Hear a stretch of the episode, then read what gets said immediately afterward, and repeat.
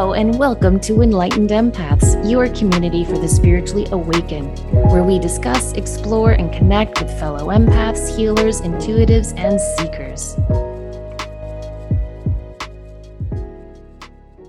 Hello, empaths. We hope you're having a wonderful week. How's your week going, Denise? It's good. It's been my, one of my new favorite words. It's been interesting, but it's good. yeah, the energy is definitely interesting. And so we thought it would be fun to go back and revisit our monthly community connection show. We've been having so many guests on. It's nice just to have a time to kind of catch up with you, Denise, and our listeners. And boy, have you guys sent us some wonderful stories and questions. So just join us around the virtual table and pretend that we're all sharing a nice cup of coffee or tea together.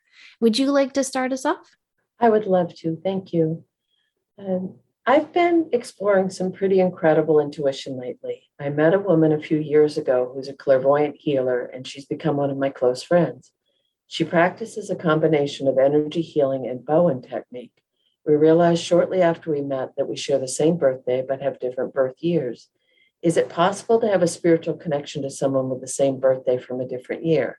I started seeing images when she worked on me. I tentatively told her what I saw, and it turned out they were messages for her. Over the past couple of years, we've worked together a lot, diving deeper into our spiritual connection. The other day, I woke up with intense pelvic pain. I could barely walk, and the feeling of my PJs was excruciating. I thought I had a UTI because the pain felt like it was in my urethra. I was shocked when it didn't hurt to pee. The pain fully went away about an hour later and didn't return at all. While in pain, I messaged my friend to ask her what I should do. She sent a message back saying, Thank you for all you do. That got me thinking, Am I feeling her pain right now? I finally got more info from her this evening. She was in the process of treating a client who was a rape survivor when I got the pain. It's incredible. I'm wondering how can I protect myself from feeling her client's trauma and pain? As incredible as it is, that this isn't something I want to have happen again. Also, what do you call that ability to get messages for your practitioner healer as they work on your body? Also, do you what do you call someone who can feel someone else's pain remotely that they've never met because they have a strong connection to the person working on their body? This is a very interesting question and story. Um, yeah, it really is. I mean, we've talked about this a lot that, you know, sometimes we'll connect with people and we'll physically feel uh, and we're not medical people and we don't diagnose and, and all of those things, but we might feel a twinge or a pain or get a specific feeling that is uh, indicative of, of an illness someone may have or how someone passed or all those different things we've, we've talked about a lot of different times. But I mean, my, my default is I'm thinking she's so energetically connected with this friend who does the energy work that they're like their their auras have blended and she's picking up on what the friend is experiencing. Right. But the fact that they're that closely linked is interesting as well. It is. Don't you think this could be connected to cording? Yes. Yes and not necessarily a negative way because it sounds like they're they're dear friends and I mean, we've again, I feel like I'm repeating myself, but I have people I know in my life. And if I'm talking with them, even on the phone or in passing, and all of a sudden I get a headache or a stomach ache, I'll say, Are you feeling okay? And they'll say, No, I have a headache. So there's a cord there, I agree. But that's usually with people that I know and I'm connected to. I wonder if um, if it's also a hint that she's meant to do more with that gift of being able to connect with the physical reaction. Yeah, I think so too. And if her friend that she's corded with and or aura blending, like you were saying, is working on someone dealing with that pain, maybe this listener is helping her friend to process the energy that she's taking in temporarily as she's working on healing this client. That makes perfect sense. You know, because if we're all connected and we're all one, then yeah, that's probably how it works. I think the best thing to do to protect yourself from this in the future is to just really work on your own personal energy, you know, which involves doing some cord cutting or cord clearing meditations, doing some chakra work, working on putting up your psychic bubble around your aura every day and every night before you go to sleep and really focusing on keeping your energy grounded. And sometimes you have to kind of tuck your energy in, you know, like just kind of pull your energy into yourself, which is an aspect of sacred selfishness where we just have to say, yeah, I might have these gifts and abilities, but not today. Mm-hmm. You know, today I've got to work on getting my own energy back. And so I think the more we go consciously throughout our day and really work on our spiritual body, as much as we work on our mental, emotional, and physical body, you can prevent this from happening in the future. That's wonderful. That really covers it too, doesn't it? But it's a lot. It is a lot. And, you know, of course, there are so many different things you can do. I mean, you can, uh, one of the crystals I recommend for anyone who works as a healer is black tourmaline because it really works to put up a barrier in your energy so that you can still do the healing, but you're not taking the energy in as your own. And labradorite is also good for that. So you might want to get your friend a nice chunk of black tourmaline that she can keep underneath her massage table, for example. Okay, our next one says regarding your recent episode on soul retrieval, I'm a specialist in childhood trauma and have worked in the field for 20 years and in education for 35 years. So now that I've established credibility, let me give my two cents. Samantha, you said we get stuck where the trauma happens and then question the validity of that. I'd love to share some insight. The original or earliest trauma in our life is the beginning point of where we get stuck across all domains. If this trauma happened before 36 months of age, it has the effect of a tsunami in the brain. Whereas traumas after that age can be a tsunami or a tornado, depending on intensity, frequency, and duration of the, ta- of the trauma.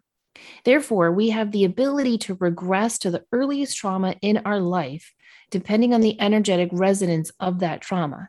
Each trauma has a particular energetic resonance. When a new stressor comes into our brain via our senses, including our clairs, then our brain says, hey, this feels just like insert traumatic ac- incident. And your brain finds the file that is resonating the same and opens it up. Then we go back to that age that that energy occurred and corresponding behaviors occur. So we are stuck at many age levels depending on the age that the trauma happened and the resonance of the present stressor. This will dictate to what age we are stuck and to what age we regress to. Isn't that fascinating, Denise? It is. It's incredibly fascinating. And it also does support what we talked about in the soul retrieval of going back and getting that piece and bringing it back. And bringing so, it back, yeah right and and reintegrating that energy back into your life. I wasn't aware of and we both as teachers we've had child development classes that the impact of trauma before 36 months of age had that effect of a tsunami. Yeah i didn't i wasn't aware either and i really like the way she compares it to you know either a tsunami or a tornado depending on the intensity frequency and duration of mm-hmm. the trauma. That's really interesting so maybe what I take from that is like if you were in a really scary car accident at five, there's going to be trauma there, but it might not be as traumatic as if you were in a very abusive home from the age of five to 10. Mm-hmm. So that's interesting. So we're stuck at different levels. And what I take from this is that we're going back to that age that reminds us of the current trauma. So it's not like, I think what I was saying on that episode was that what I had read was that we're stuck at our first trauma. And she's mm-hmm. saying, no, depending on what's happening now, your brain is going to kind of go through the Rolodex of files and say, oh, wait, okay, this is like what happened when you were seven. And then those similar behaviors you had when you were seven are going to come back up as to how you dealt with it. It must have a similar resonance and frequency to bring out that elicit that same response. Yeah. So that whatever you're going through is hitting that. But the more and more research that comes out on this the more and more uh, people are doing deep dives right now into trauma trauma recovery ancestral healing all of those things. And i think the more information we get about this the more we're able to finally put it to rest and say, okay, it ends now. And this is what I need to do to heal, whether it's through a, a traditional therapist or through soul retrieval or through meditation or through, I mean, you'll, you'll find what resonates best with you. Yeah, but I, I agree that it seems as we're all kind of up to say, okay, it's time to heal this. Yes. I love that. Thank you so much for sharing your two cents too. Yes. That's yes. worth more than two cents. Our next one is very quick. Why do I get so angry when visiting my dad at the cemetery? When I go, I leave there pissed off. Is he mad? Is it me? Uh, I don't think he's mad. I really don't think he's mad. And I don't think it's you. I think it's grief. I really think it's grief. And what, as a, a medium and as a person who has lost loved ones, that's that's a stage of grieving is anger and it could be anger about being left behind or anger that something wasn't resolved or it, it's part of the process. And people from you know personal experience and from talking to so many people as a medium it really depends on how you need to work through this with your dad. I don't believe it's forever and i don't believe he's angry. I do not either. And I, I agree with you that anger is the first stage of well it's not the first stage but it's it's one of the early stages of grief and it's a very common one. And for me many times when i'm dealing with situations that are sad or emotional anger is the easiest emotion it's an easier emotion to deal with than sadness. Sadness has a weight, it has a heaviness to it. Anger has more action to it. It has more more of a protective energy to it. So so that makes a lot of sense. I would recommend you check out any of the books by Elisabeth Kubler-Ross, but especially the ones she wrote later in her life because they get much more spiritual and she writes a lot about grief and also from the the point of view of heaven and being on the other side and you can tell she's definitely uh, one of us woo woo people as she gets older. Right. So and, I'd recommend any of her books. And David Kessler is also a really good resource, and you can find him at grief.com. But amazing. And he worked with, with Elisabeth Kubler Ross. So there's a, a connection there, but both great resources. And what I thought about is years ago, I did a reading for this woman. She's passed now, and I'm sure she wouldn't mind me sharing and she lost her husband unexpectedly. And they'd been married for, oh my goodness, close to 40 years, I think. And they had scattered his ashes in this river down by his house, by, by their home. And she said, Denise, every day I go by there and I shake my fist at that river and say, You son of a bitch, leaving me here behind like this. And then I talked to her about three years later, and she said, I don't shake my fists and yell at him anymore, but I really needed to get that off my chest. well, then she should have done it. And I'm glad she did it. You know, all of our emotions deserve our time and attention. Yes.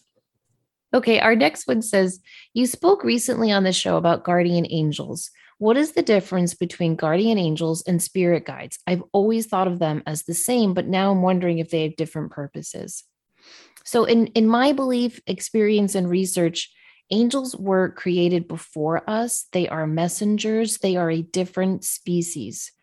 Whereas spirit guides are they're people just like us, but they are higher evolved souls. They've lived many more lifetimes than we have, and they have volunteered to work on the other side as personal guides to different people.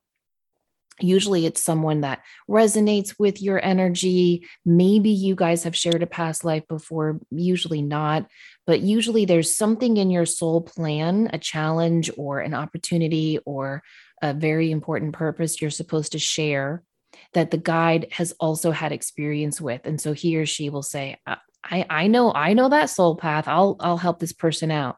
So spirit guides are people who have lived before. They are humans, whereas guardian angels are not human beings. They are a different species. And according to all the major religions, they were created before humans were. And their job is to be messengers between us and our creator. Very well said. Well, I was also thinking about some people feel really connected with uh, a being or, or a spiritual being or a an animal guide or a so there's there's that all that whole other factor to consider as well. But with what the way you describe the difference between an actual spirit guide and a guardian angel is is is beautiful. It's a great great way to describe it that's true and then there's our higher self we have to remember that too. Right. And then the people that channel from the ascended masters or the higher realms or it it's just the uh, we say this a lot too it doesn't matter. There's always so much more that we learn when we explore this world. It just yes. get you can never tap out and that's one of my favorite things about juju is that you never you can never be the best you can never learn it all you can never because there's always something else and i love that we get to talk about this stuff with each other and also with our community of listeners so that we can say, oh, okay, that makes sense, or that doesn't quite resonate with me, but that's an interesting concept. Yeah. And I and I love that hopefully we model for listeners that you can learn and grow and, and change your mind. When I started doing psychic teachers, do you know that I did not believe in reading reverse cards in tarot? Really? Yeah. I was like, nope, I'm not gonna do it. I because I wanted to use the tarot just to kind of kickstart my intuition. Yeah and then I changed my mind and I was like, well, if they're showing up reverse, there might be a reason. So I think it's important to let yourself learn and grow and change what you originally might have thought or believed as well. Right. And that's a good benchmark for life, too. Yeah. There's always so much more to learn. Our next one is I'm an empath mostly to do with animals and their suffering in the world and their pain. But I also feel the emotions of the world or full moon or just about anything. Right now, I'm hating the world and feeling too much. Since lockdown, I find myself avoiding going out so I don't feel things from other people. I do work full time away from home and make myself walk at lunch and on the weekend. My mother died right before COVID, and I find myself avoiding going to see my dad because I'm afraid of seeing all mom's stuff and how I'll feel. I've been told my whole life I'm too sensitive, and I know that's BS. This is who I am, and I'm proud. I just need to know how to deal with my gift. Um, first and foremost, as always, our, our apologies on your mom's passing, and especially right before COVID, because the restrictions and the lack of being able to be with people or have uh, traditional ceremonies. It's been it's been really really difficult for so so many people. So please know you have our, our empathy and compassion. And the world is a mess right now. I'm not going to sugarcoat it or say, oh, don't worry, click your heels, it'll be great. And as empaths, I've talked to quite a few people, and you and I have talked about this. There are these waves of exhaustion, of feeling overwhelmed, of feeling depleted, of feeling that it's swimming against the current all the time. So we're, we're all getting hit with this, but we're also, um, I think the walks are a beautiful thing to reconnect with yourself, with uh, nature, and, and to do something proactive and deflect that negativity. And as far as being worried about seeing your mom's stuff, that's that's a really hard rite of passage because there's a reality to that that is very very painful I think a lot of empaths fall into this habit of avoiding that stuff though. And mm-hmm. I think there needs to be a balance there where, you know, let yourself avoid it for a while until you feel a little bit stronger or more healed. But at some point, I do think it's important to face all of these things that you're feeling and sensing or afraid of seeing. I know when I go to see my mom, I hate to see the panini maker on her kitchen counter. I know that sounds uh-huh. stupid, but the last year that my dad was living there, all he would eat were cheese paninis. That's all he would eat. You know, when you have Alzheimer's, like you need yeah. routine and repetition. And so every time I see that panini, I just get very sad and teary eyed, but I still make myself go because I just feel like I need to show up, you know, for, for my mom. And it's I, am assuming it'll get better, but it, it it might not. You know, I might always be missing my dad until until my last day, and I just feel like we have to learn to accept this new norm. And it's it's hard. All of us have had to accept a lot of new norms as a collective, and then there's all the grief and loss that that our listener was just mentioning. So it's all hard.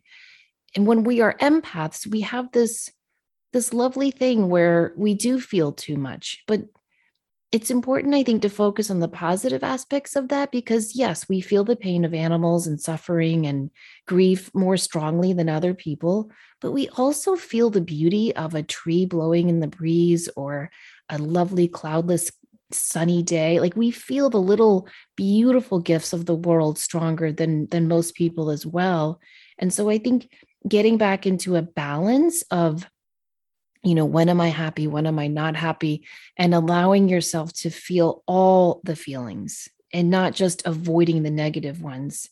I, I just think it's so crucial to really honor all of our emotions and and not do what I call turtling, where you just kind of pull into your shell. And and I'm not saying that she, you know, no, stop that no, no. now, you know, because there are times when we all need to tuck in and take a break, and we need to honor that too.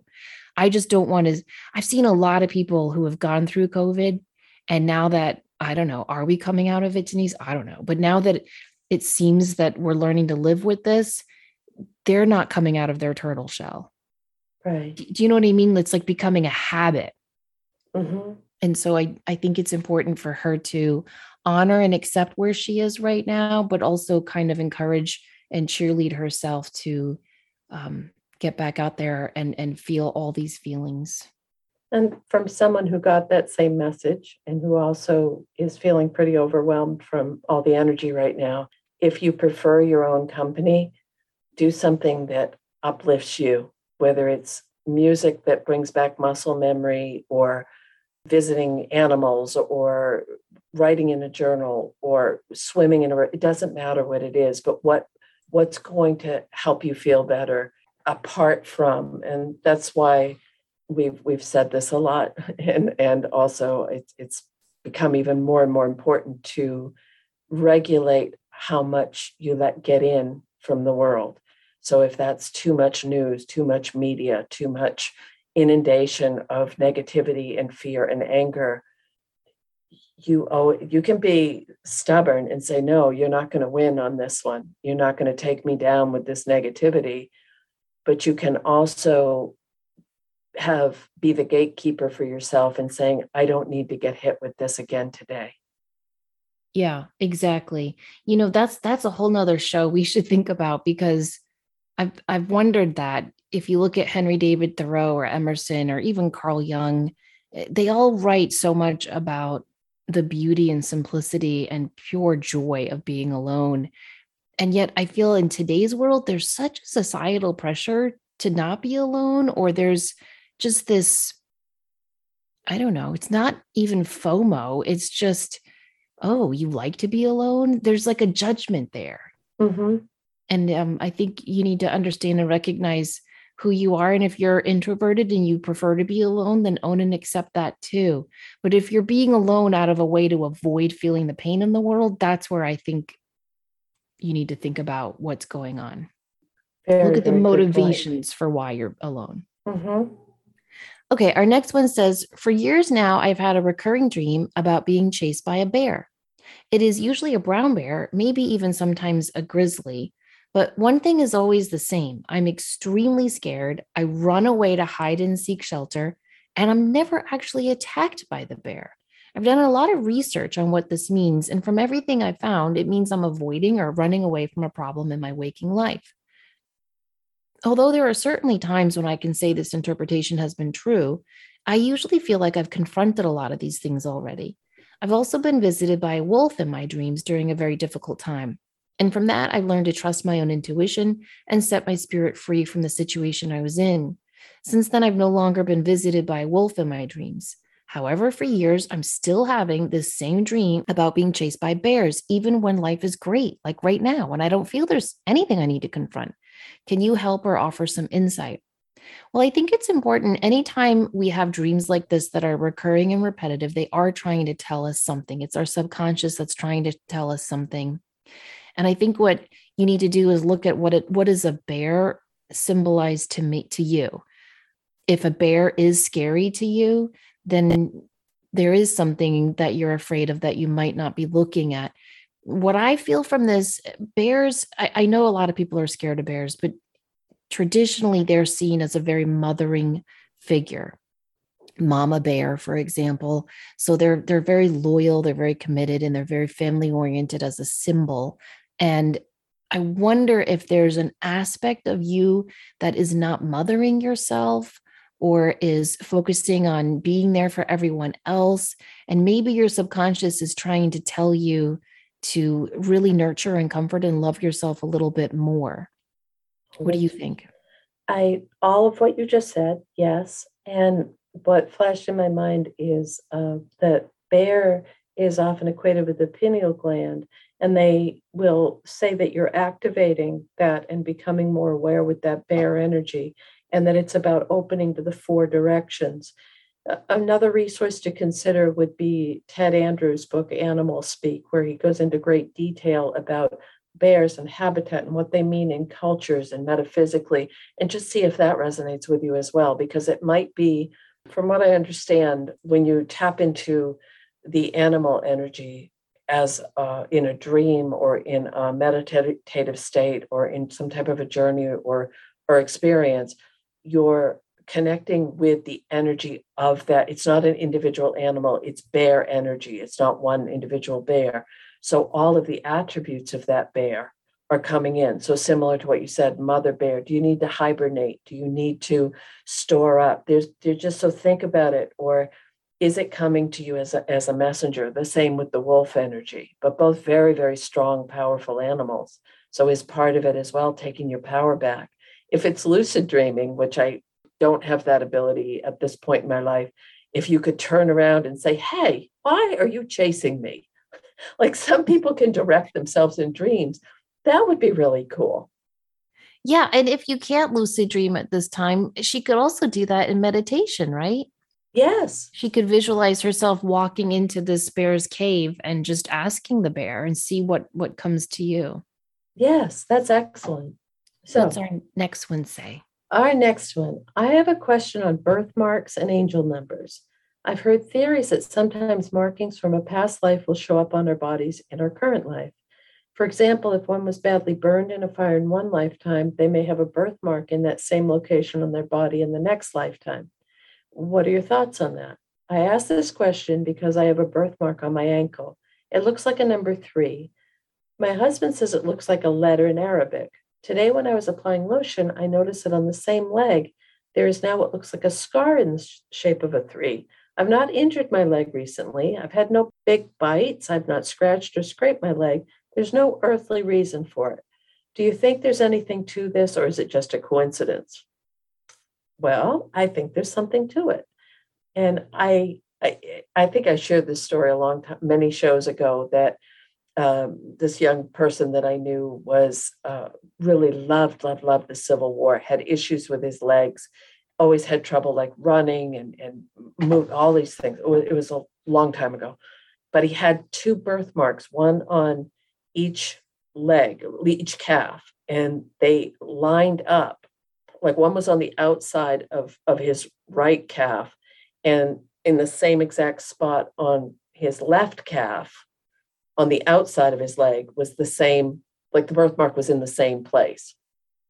And and I got this flash that he'd been in the Civil War and had been shot through the legs and it and when you thought about it it was like the it would have lined up absolutely perfectly for something to have gone through this person's legs whether it was true or not you know that's always subjective but it kind of explained that obsession with that time period with the issues with the legs and it, it is amazing how things will show up. Well, there's um, a paper, I'm pretty sure you can just Google it and it'll come up. It's by Dr. Ian Stevenson, because he researched most of his life into past lives, but especially birthmarks in past lives. And the paper is called Birthmarks and Birth Defects Corresponding to Wounds on Deceased Persons.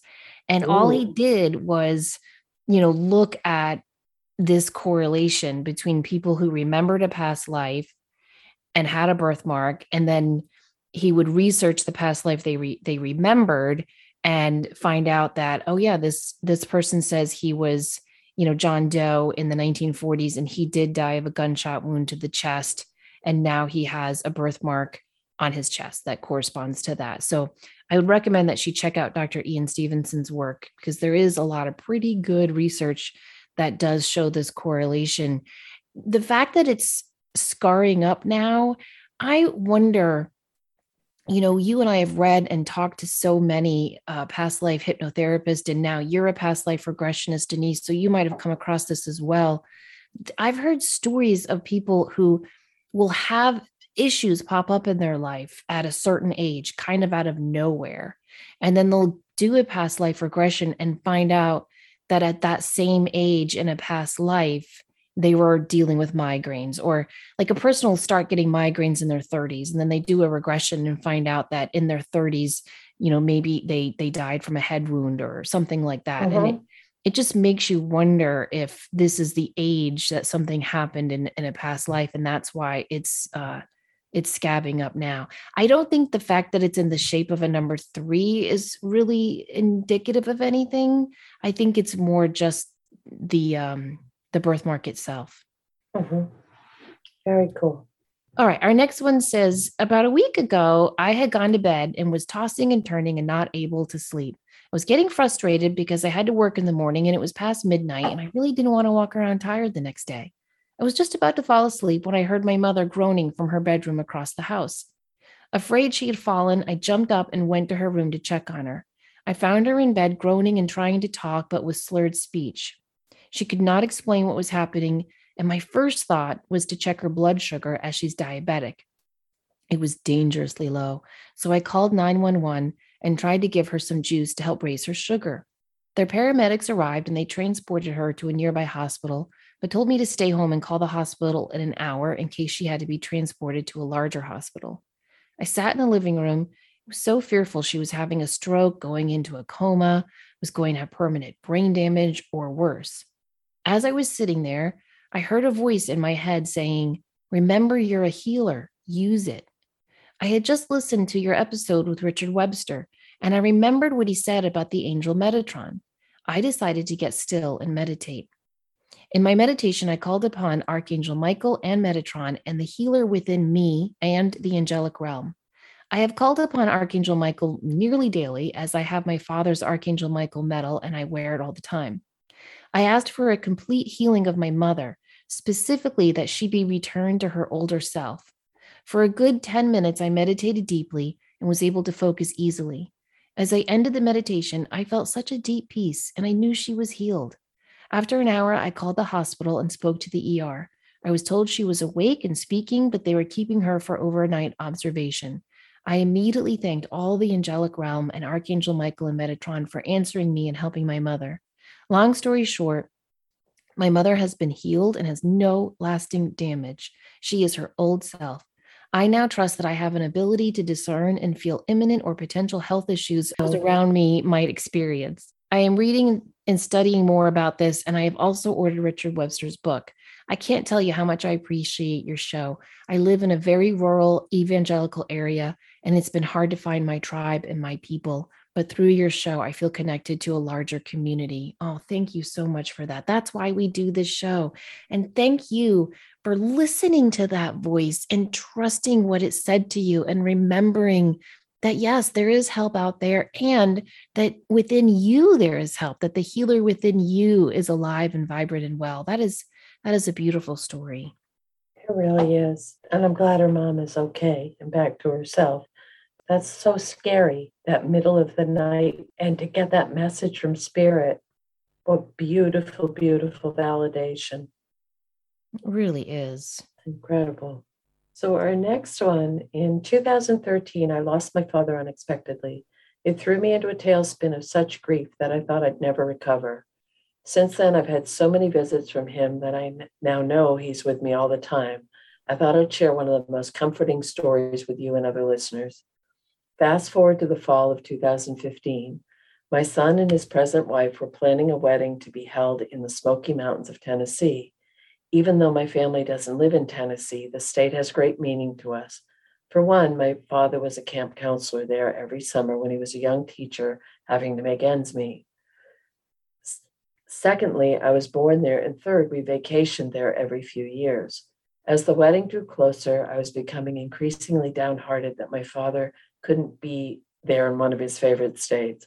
One day, while shopping for a dress to wear to the wedding, I became so frustrated because the entire day had been futile in the hunt. Nearing the end of the day, I tried one more store. While in the dressing room, I exclaimed, Daddy, how about an opinion on a dress? Suddenly, dropping out from the last dress I was about to try on was a penny to my amazement, the date on it was the year I was born. What are the odds of that happening? I slipped the dress over my head and it fit perfectly. To this day, I still smile and think, wow, my dad still has great taste. I know without a doubt that my father was at that wedding. I even have pictures to prove it. There were several wedding shots with floating white orbs in front of my daughter, son, and daughter in law. You just can't make this stuff up. Oh, that is beautiful and so many synchronicities, but also she asked, come on, she knows her, her dad's around. She asked, and then to get a penny with her birth date on it that fell out of a dress she was holding up again goes into that 100% goes into that category if you can't make this stuff up it's so beautiful and such a reminder that they're still around us and they always show up for those special events especially yes Oh, I love it. It just it made me so happy the first time I read it, and I feel the same chills all over again now. All right, our next one says, I've been working on my relationship with boundaries, and I have a mantra I say that really helps me. It's today I am going to let one person down. it makes me laugh because it feels like the opposite of personal improvement, but it's a good reminder that I can't sacrifice myself to keep everyone happy. I learned to practice letting people down from Kerri Richardson's book, What Your Clutter is Trying to Tell You. I've started saying no to things I normally would agree to without thinking. I don't have to be perfect there for everybody friend anymore. I show up and share my light when it is really important, but take care of my energy the rest of the time. I love that, Denise. So, just as a reminder, if you missed it, guys, it's today I am going to let one person down. Mm-hmm. That is such a great mantra because it is a reminder. It's like the way the uh, Japanese do this, and I think the Hopi as well, where they'll stitch a little imperfection into what they're making to remind themselves that nobody's perfect. Right. That yes. is fantastic. And and just a great, great reminder if we have to take care of ourselves, whatever that looks like for you. But just the fact I love this line of I don't have to be perfect there for everybody friend anymore. And as empaths, so many of us have played that role. And I don't know about you, but that's wearing thin in some departments. Oh, heck yeah. My mantra might be today, I'm going to let at least two people down. Well, thank you guys so much for taking time to share your stories and questions with us. If you want to share one for our next community connection show, you can always email us enlightenedempaths at gmail.com or you can send us a message on our Facebook page. Just search Enlightened Empaths. I just want to remind everyone that my friend Deb Bowen and I are going to be presenting on dreams at the Edgar Cayce Center in August. And I'm going to be back there in November. So if you're near the Virginia area, would love to see you. And just as a little reminder as well, my new book, The Awake Dreamer, comes out September 1st. You can pre order it now anywhere books are sold. And I sure do appreciate those of you who have sent me wonderful emails and little notes on social media of congratulations. Much appreciated. We hope you guys have a beautiful, blessed week filled with your own wonderful angel encounters, miraculous dreams, and wonderful synchronicities. Please remember, as always, to show up, do great work, and share your light. Take care.